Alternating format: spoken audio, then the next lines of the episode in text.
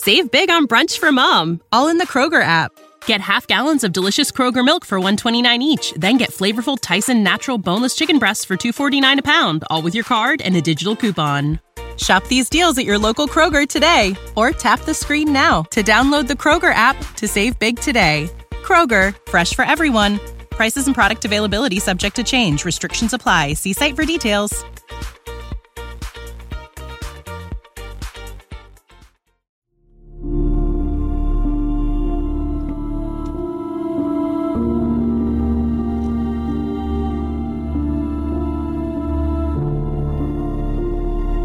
Yes, hello guys. What's up? This is Paul. Welcome to Stories Philippines Podcast. Ayan, may mga may mga paganyan na tayo eh, no? Yan. so Okay, okay, okay. So I hope medyo nag-improve tayo, guys, no?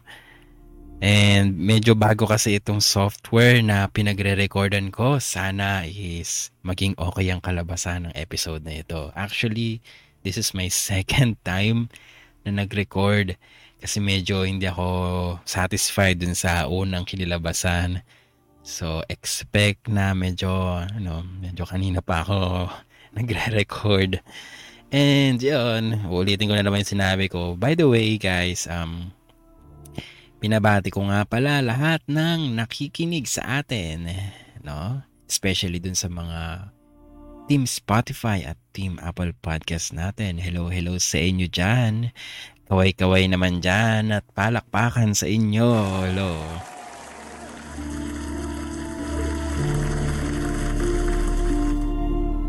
Ayan. May mga paganyan na talaga tayo, no? Parang radyong radyo na yun. Frustrated DJ lang kasi ang koya mo. Ayun. Ayan, medyo late. Bakit? Delete ko na pindot. So, ayun, wala sa timing, syempre. Ayan. I've been playing around with this tool, no? Mga, hindi ko alam. Ayan, sige na, sige na. And, ayun, uh, pagpapatuloy natin ang ating episode ngayong araw na ito or ngayong gabi kung team gabi ka or team umaga papatuloy tayo.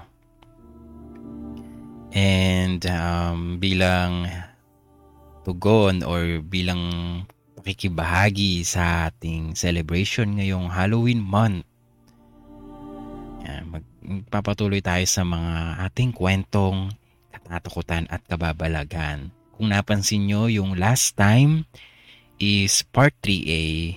Ito part 3B na. Pero part 3 kasi napakahaba niya sobra.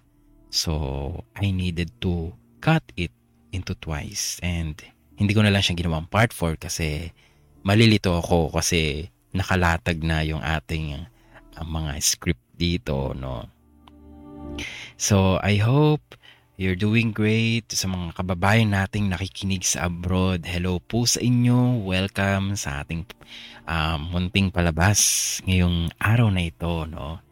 And ayun, sa mga nakikinig sa US, sa Canada, sa Europe, and maging sa Middle East, mga kababayan natin dyan, I hope maging safe po kayo and always um, Be healthy.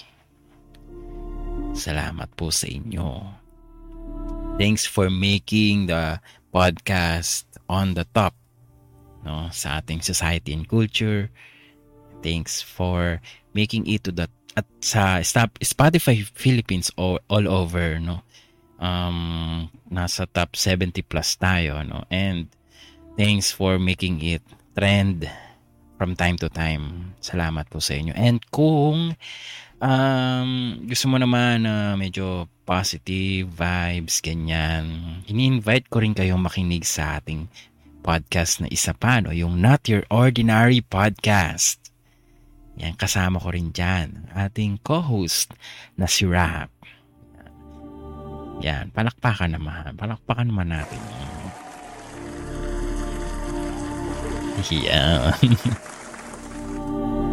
Ayan. So, um, Tara, ipagpatuloy na natin ang ating mga kwentong katatakutan at kababalaghan.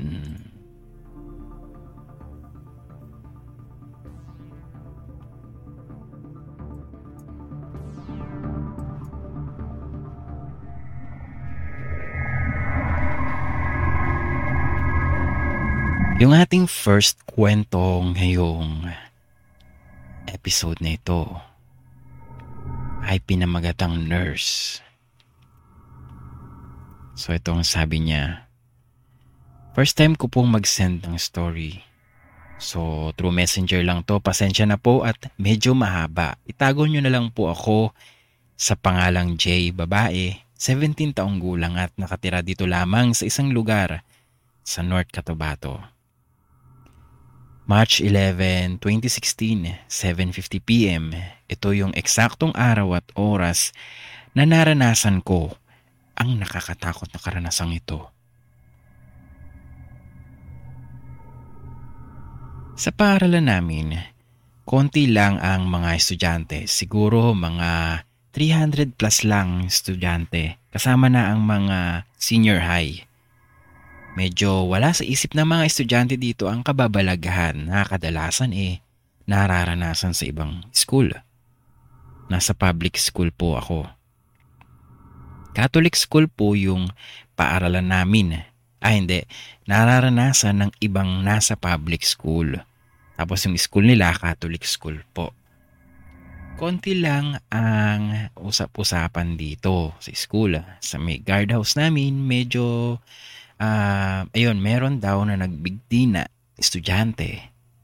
Sa faculty room, meron daw doon na bata na namatay na hindi malaman kung anong dahilan. Sa malaking CR, may tatlong bata rin daw na nagpaparamdam.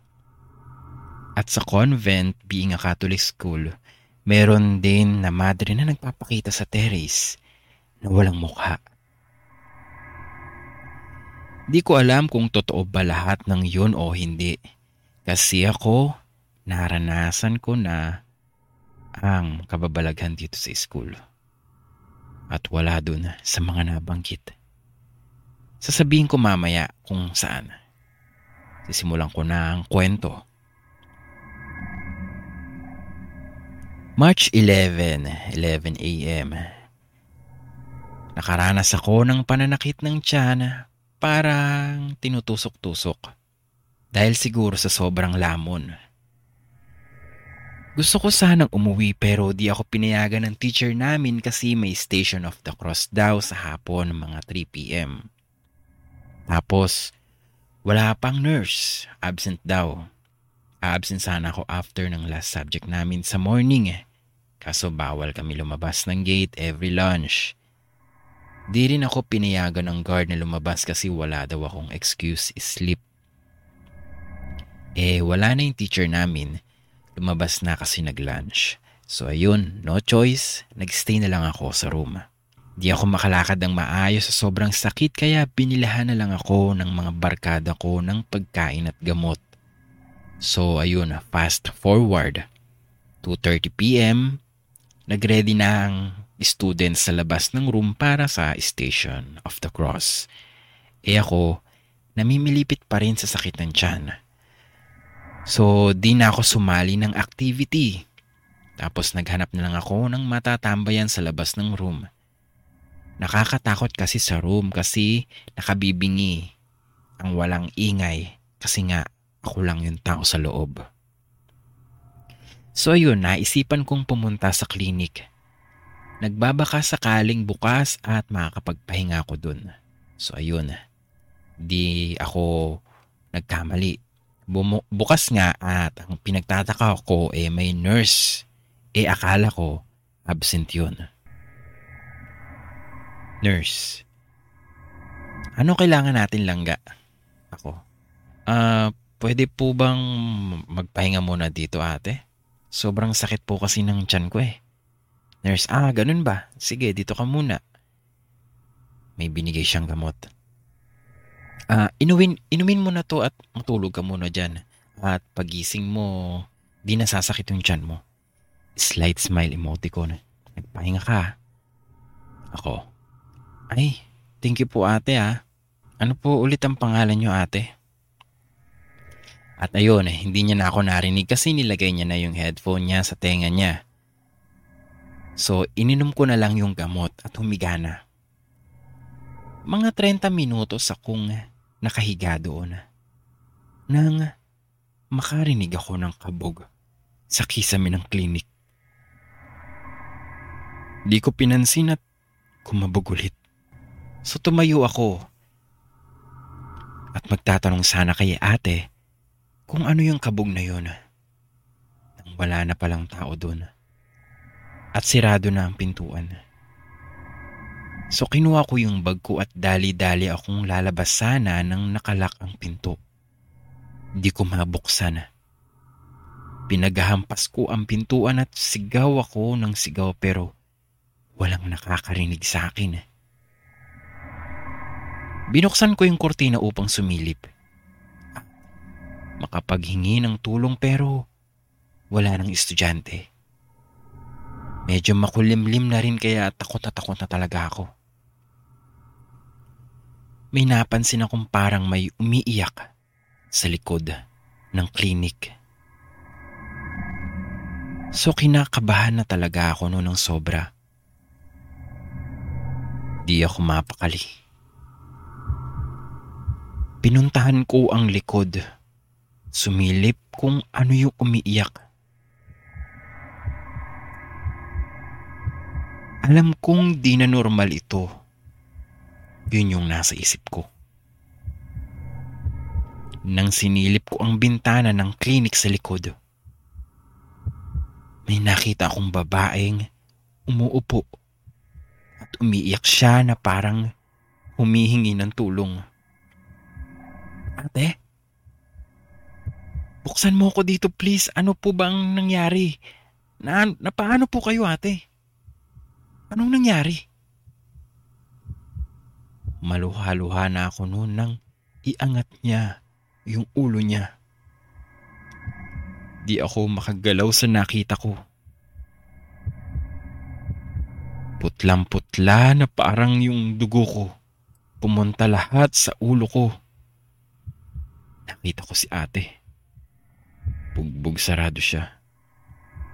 Dumudugo yung labi at ulo niya tapos basag yung salamin niya. At sa di kalayuan may sumigaw. Di ko maklaro kung ano yung sigaw pero parang pangalan ni ate yun. Yung sigaw na parang galit na galit. Pagtingin ko, Shit talaga. May lalaking nagmamadaling lumalakad patungo kay ate. Tapos may hawak-hawak na martilyo. Yung damit niya may dugo. Nagmamadali akong nagtago. Ate, takbo! Iyak na ako ng iyak sa sobrang takot. Di ako makagalaw. Di ako makatakbo. Umupo na lang talaga ako. Pagkatapos, narinig kong umiiyak na ng malakas si ate. Yung parang takot na talaga. Tulong! Tulungan niyo ako! Yun na lang ang huli kong rinig sa kanya. Tapos, may narinig akong kalabog ng likod. Siguro hinampas na nung lalaki si ate. Sinilip ko. Para na akong mabaliw sa nakikita ko. Hinahampas ng martilyo si ate ng lalaki. Yung mukha ni ate, di na maklaro yung mukha kasi puno na ng dugo. Yung kamay niya, bali na. Yung tuhod niya, bali na rin. Awang-awa na talaga ako nun.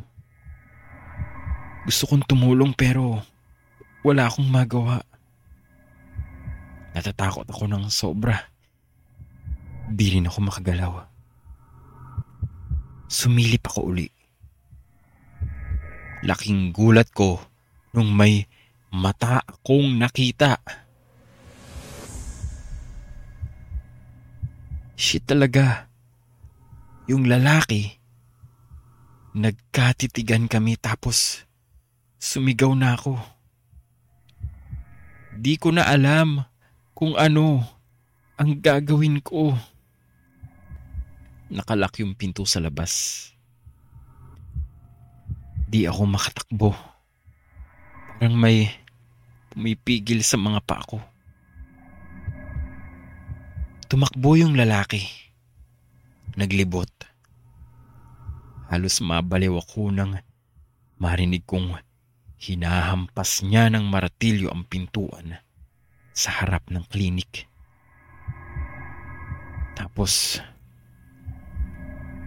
nabuksan na. Di ako makagalaw. Di ako makasigaw. Parang nawawala na ako ng hininga. Nilapitan niya ako at hinampas ng martilyo yung mukha ko.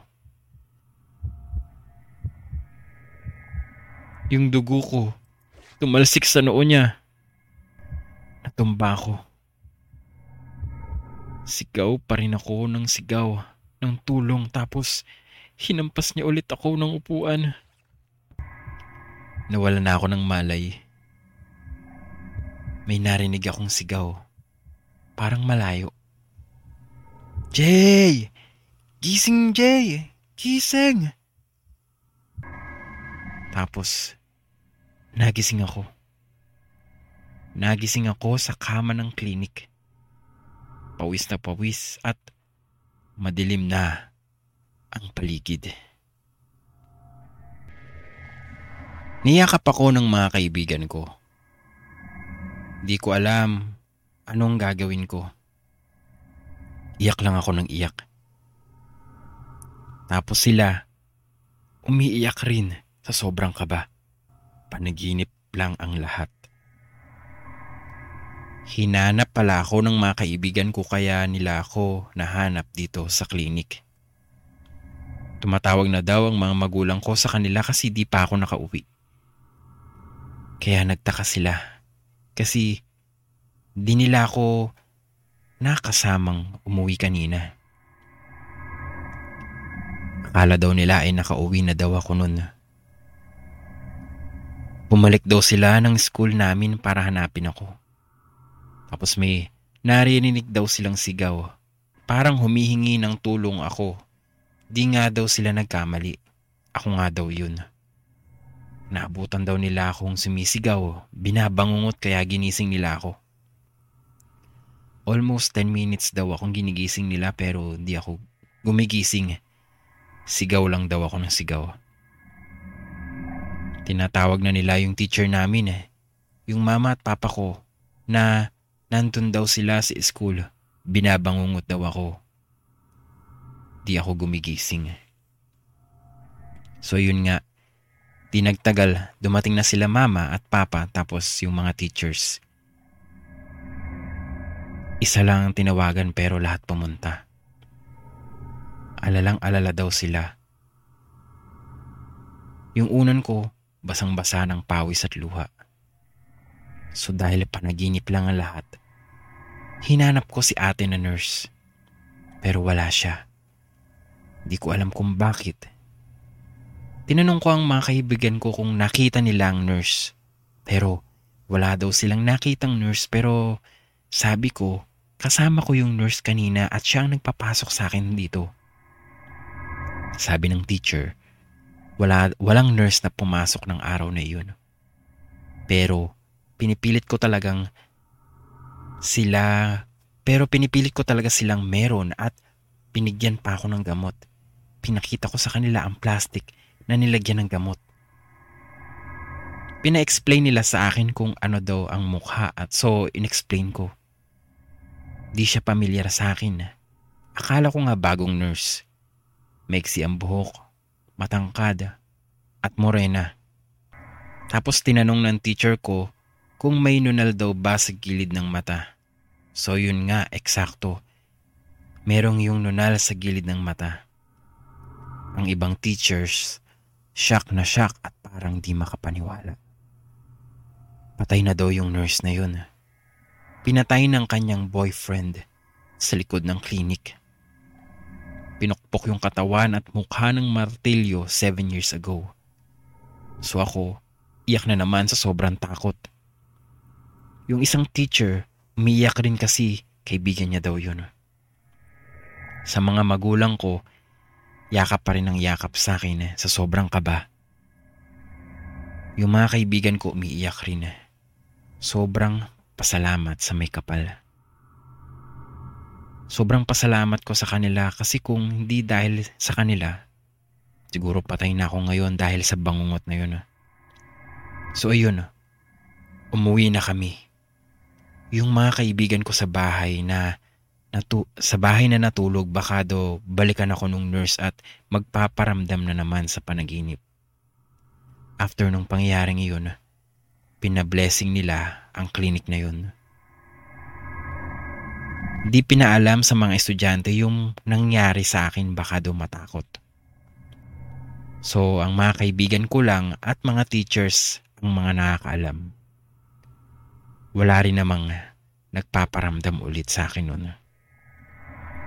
Always lang mag-pray kay God, yun lang. Humingi ng proteksyon at higit sa lahat ay magpasalamat sa Kanya. Dahil buhay pa tayo hanggang ngayon. Minsan na lang din kaming dumaan sa klinik na yun kasi kinikilabutan pa rin ako. Sorry if sobrang mahaba. First time ko kasing mag-send ng story. PS, may third eye po ako. Ngayon ko lang din nalaman. From J of North Cotabato. Ayan. Thanks sa uh, story mo, Jay. No, medyo nalilito lang ako sa, sa wordings pero carry lang. Grabe naman. So nakita niya yung scene nung ano, yung kung paano pinatay yung nurse. Grabe. Ang ano nun, yung makita ka ng ganun. Nahuli kaya yung lalaki? Siguro naman nahuli ano.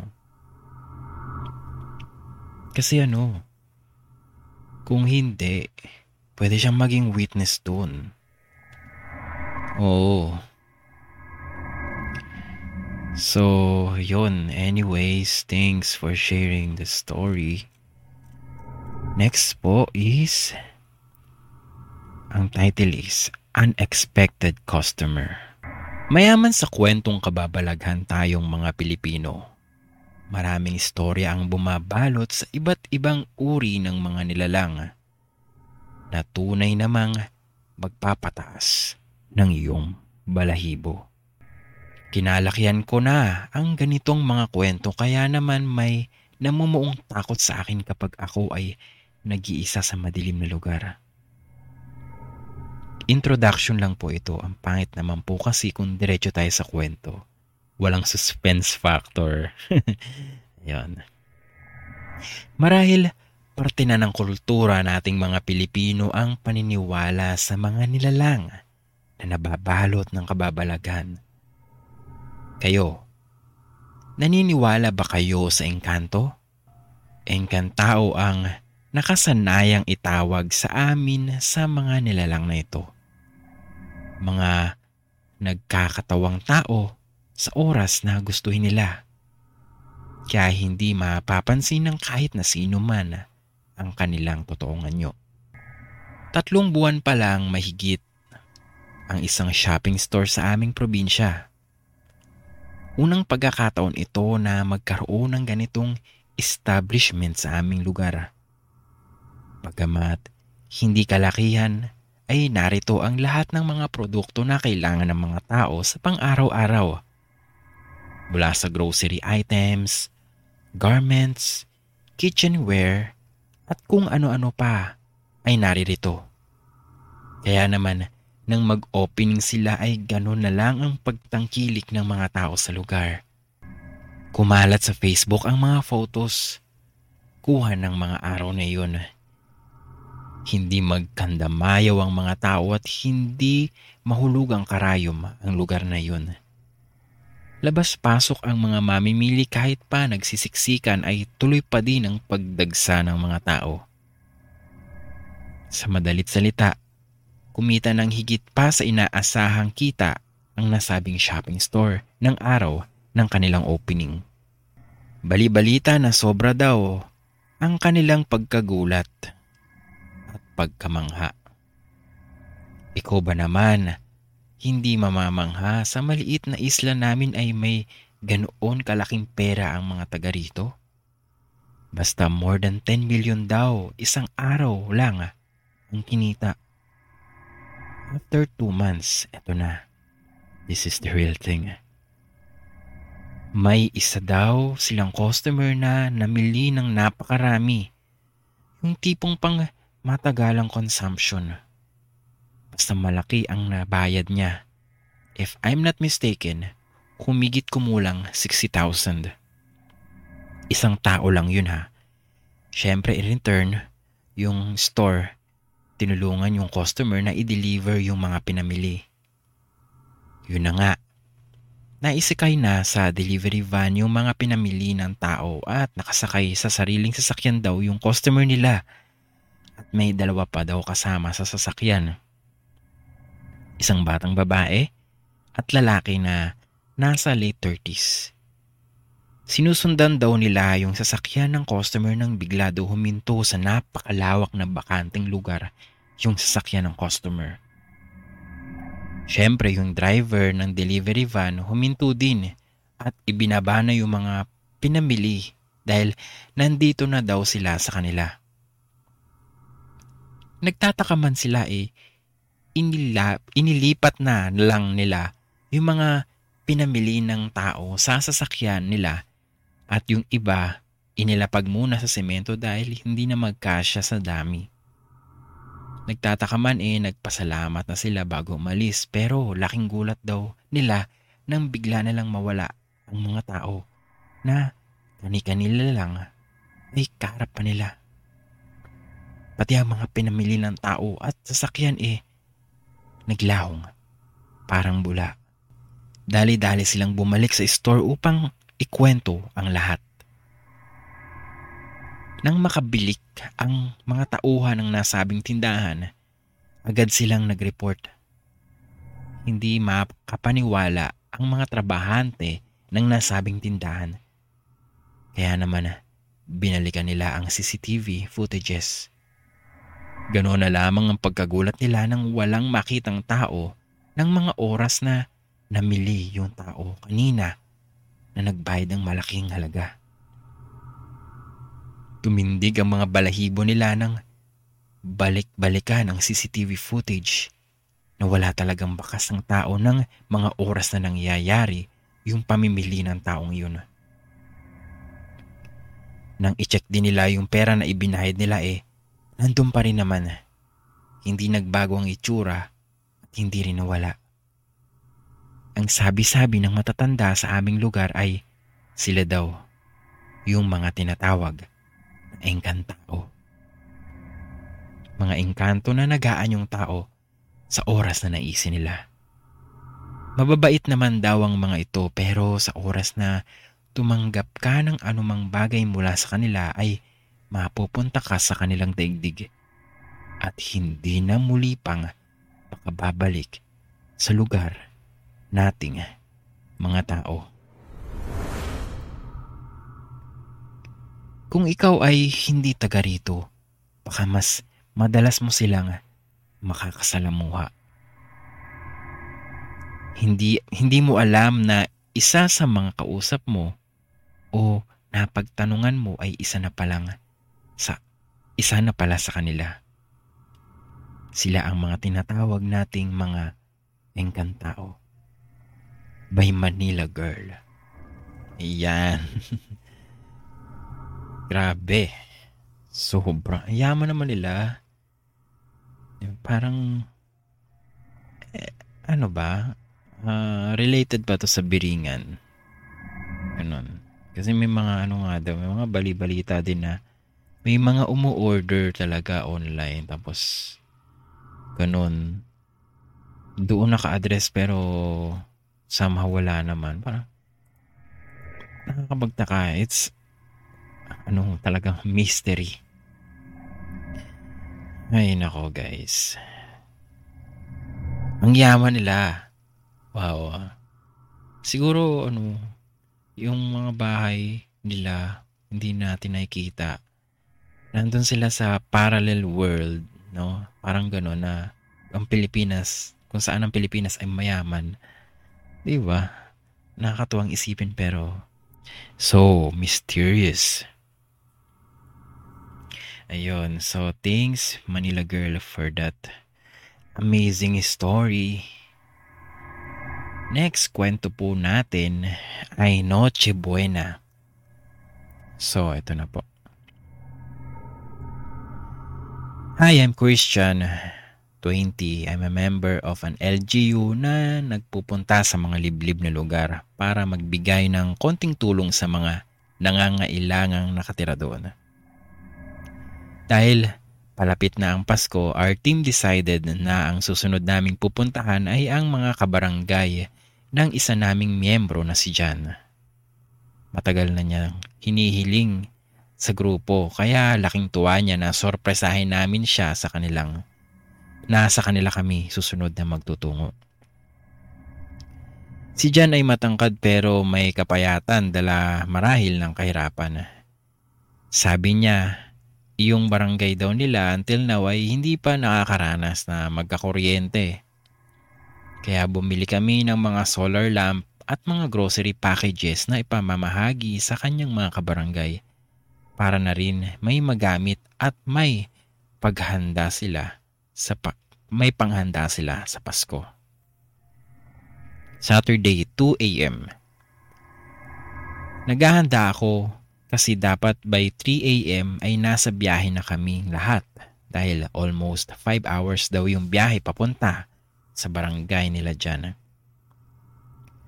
Wala kaming, walo kaming lahat. Ang seating arrangement namin ay ang driver na si Kuya Tom, group leader na si Ate Faye, yung GF niya, si Cristel, si Ken, si Elise, si Joy, ako at si Jana. Kita ko ang excitement sa mukha ni Jan dahil siguro sabik na din siyang makauwi sa kanila. Pihira siyang umuwi sa kanila dahil sa kanyang trabaho. Excited rin kaming lahat dahil madami daw magagandang view roon, sabi ni Jan. Around 9 a.m. na kami nakarating doon at tama nga si Jan. Ang ganda nga ng mga tanawin na parang ang lapit-lapit ng mga bundok. Kaya picture muna kami. After nun, dumiretso na kami sa barangay hall. Malit lang yun na gawa lamang sa sawali at kugo naman ang bubong. Marami ang tao ang naroroon na. Baka sa pangangatawan nila yung hirap ng buhay na dinaranas nila. Kaya't ang karamihan na ang mga bata naman ay parang mga buntis dahil sa malnutrisyon. Wala ni isiman sa kanila ang nakasuot ng tsinelas. Sana pala dinala ko si Corina. Joke. But seriously, medyo nalungkot ako ng very very light dahil sa kalagayan nila. Kaya sinimulan na namin agad yung pamimigay ng mga daladala namin para sa kanila. Bakas ko ang katuwaan sa kanilang mga mukha. Mga ilang oras pa lang kaming naroroon, may tumawag kay at kay Cristel. May emergency daw sa bahay nila kaya kailangan na niyang mauna. Nagpresenta naman yung kuya nunong ni Jan na ihatid siya sa may sakayan ng jeep. Medyo may kalayuan kasi at may motor naman siya. Inabot na kami ng alas 5 ng hapon dahil nagpa-games pa kami sa mga bata. Then after we pack our things and ready na sana kaming umuwi. Jan's father, approach us na doon na lang daw kami mag- magpalipas sa kanila dahil sigurado nga abutin daw kami ng dilim sa biyahe. May ilang tao na nakadinig ng sinabi ni, ng tatay ni Jan. Yung mga titig nila sa amin ay parang may gustong sabihin. But I cannot explain kung ano. O baka paranoid lang ako dahil sa pagod kaya hindi ko na lang pinansin. Tatanggi sana kami pero pinagkatay na daw kami ng alaga nilang baboy para pa-thank you daw sa amin. Kaya pumayag na rin kami. Nang makarating na kami sa kanila, medyo may kalayuan yon sa gitna ng bukid tapos madaming nyog. Medyo may kalayuan nga dalawang bahay lang na gawa sa sawali ang naroroon. Yung isay kila dyan, tatlo lang sila ng tatay nila at kuya nonong niya doon.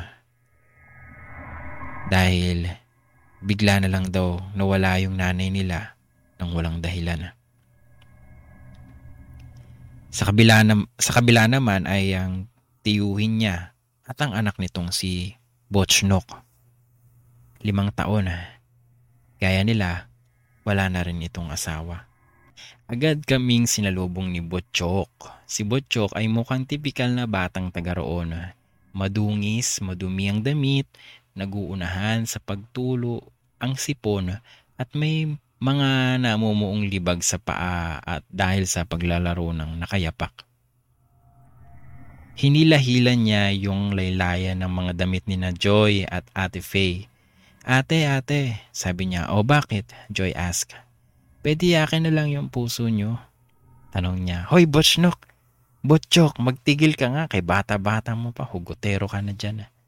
Sabi niya, sabi ni Jan. Kaya nagtawanan kami. Inaya na kami ni Jan pumasok sa bakuran nila hanggang doon na lang kami sa may hanggang doon lang kami sa may silong ng mangga na may mga upuan at lamesang kawayan. Doon daw kami kakain dahil masarap ang hangin doon paggabi. Hinanda na ng tatay niya yung mga pagkain. Nilagay, nilagang baboy daw yon specialty ng tiyuhin niya. Asa na ang mga, nasa na nga pala yung kuya at uncle mo? I ask him. Ah, nasa likod. Hindi na daw sila sasabay at hinahasa pa nila yung mga itak na gagamitin na ginamit kanina. Sabi ng tatay niya. Masarap naman yung luto ni Uncle ja, ng uncle ni Jan. Medyo matabang. Ayos lang kasi fresh naman yung karne. Kaya juicy siya at malambot na marahil sa sobrang laga. After namin kumain, doon daw kami tutuloy sa bahay ng tiyuhin niya.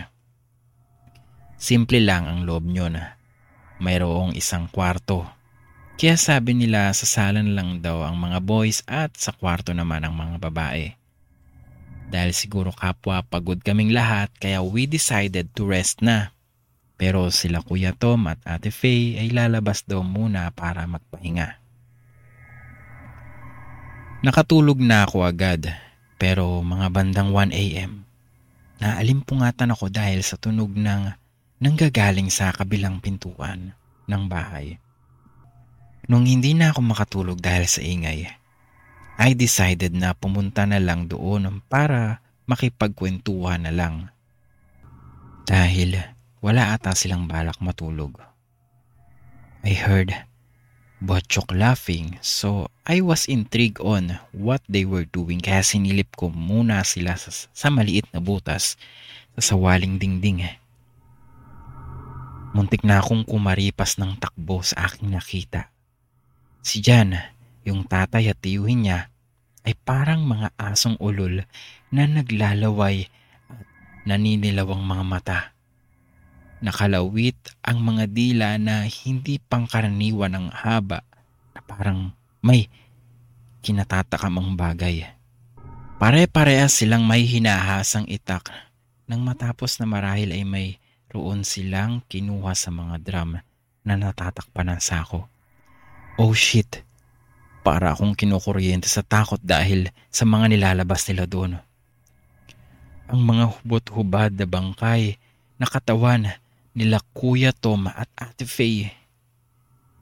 Pero kamunti ka na akong masuka sa inilabas ni Jan dahil tanging itaas na parte ng katawan na lamang iyon. Walang ulo at mga braso. Wakwak din ng tiyan at nakalaylay ang mga lamang loob. Inilapag nila iyon na para lamang karne ng baboy sa lamesa at may kinuha siya ulit sa drum. Pag-angat niya, oh shit, na malagkit. Ulo ni Cristel. Para na akong hihimatayin nang hindi ko malaman nung time na yun. Nang tumingin ako sa sahig, nakasalampak doon si Butchok. Abalang abala sa makabaligtad sikmura niyang ginagawa. May hawak siyang kutsilyo na nababalutan ng dugo at sa kabila ay hindi ako maaaring magkamali. Puso iyon na unti-unti niyang kinakagat-kagat. Biglang pumaling yung liig niya sa butas na sinisilipan ko ng time na yun.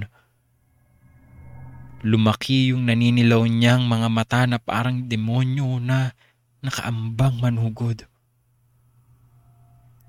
Marahan niyang inuya-nguya yung parte ng duguan ng puso sa kanyang bibig kasabay ng nakakalokong ngiti. Pakiramdam ko nakikita niya ako dahil parang ako yung niningitian niya. Kaya yumuko ako sandali para umiwas sa nakakatakot yung tingin. Pag-angat ko para sumilip uli sa butas. Holy ship. Nakasilip na din siya sa butas kaya nagka-eye to eye kami. Munti ka na akong mapasigaw sa gulat kung hindi ko pa natakpan ang aking bibig. Pakiramdam ko'y namatay ako ng bahagya dahil parang huminto yung puso ko sa pagtibok dahil sa takot at gulat. Patakbo na sana ako. Saan ka pupunta? Si Kuya Nonong. May hawak siyang itak na bahagya niyang hinahampas-hampas sa kanyang kamay. Nanilisik din yung mga mata niya. Alam kong may planong hindi maganda. Dinig na dinig ko din yung tibok ng puso ko na parang tinatambol. Kasabay ng paghakbang ko paatras ay ang pag-amba niya sa akin ng itak. Nanlambot na yung mga tuhod ko kaya napaupo na lang ako sa takot. Hindi ko na napansin yung mabilis sa paglapit sa akin ni Butchok. Agad niyang sinunggaban yung kanang braso ko. Damang-dama ko yung kirot ng pagbao ng maliliit ngunit matutulis niyang mga ngipin at kasunod ng matinding sakit dahilan ng pagkapunit ng aking balat roon. Ah!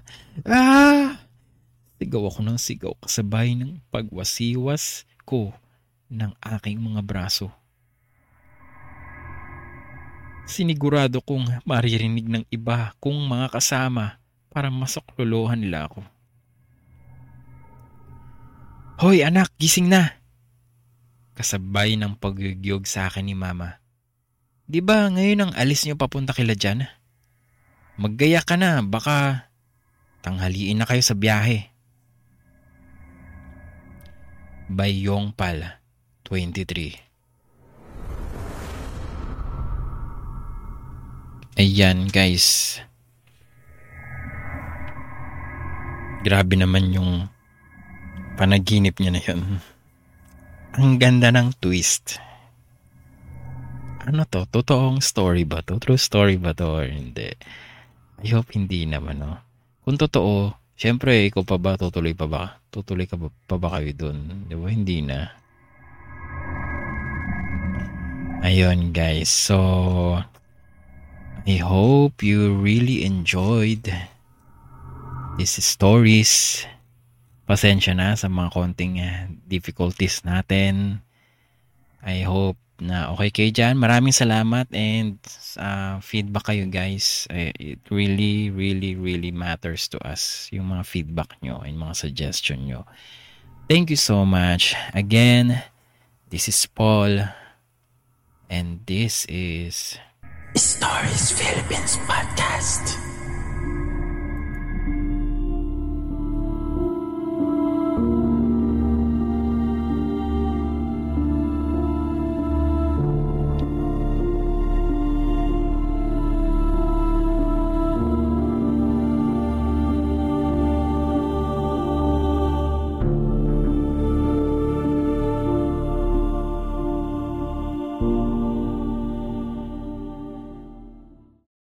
Save big on brunch for mom, all in the Kroger app. Get half gallons of delicious Kroger milk for 129 each, then get flavorful Tyson natural boneless chicken breasts for 249 a pound, all with your card and a digital coupon. Shop these deals at your local Kroger today or tap the screen now to download the Kroger app to save big today. Kroger, fresh for everyone. Prices and product availability subject to change. Restrictions apply. See site for details.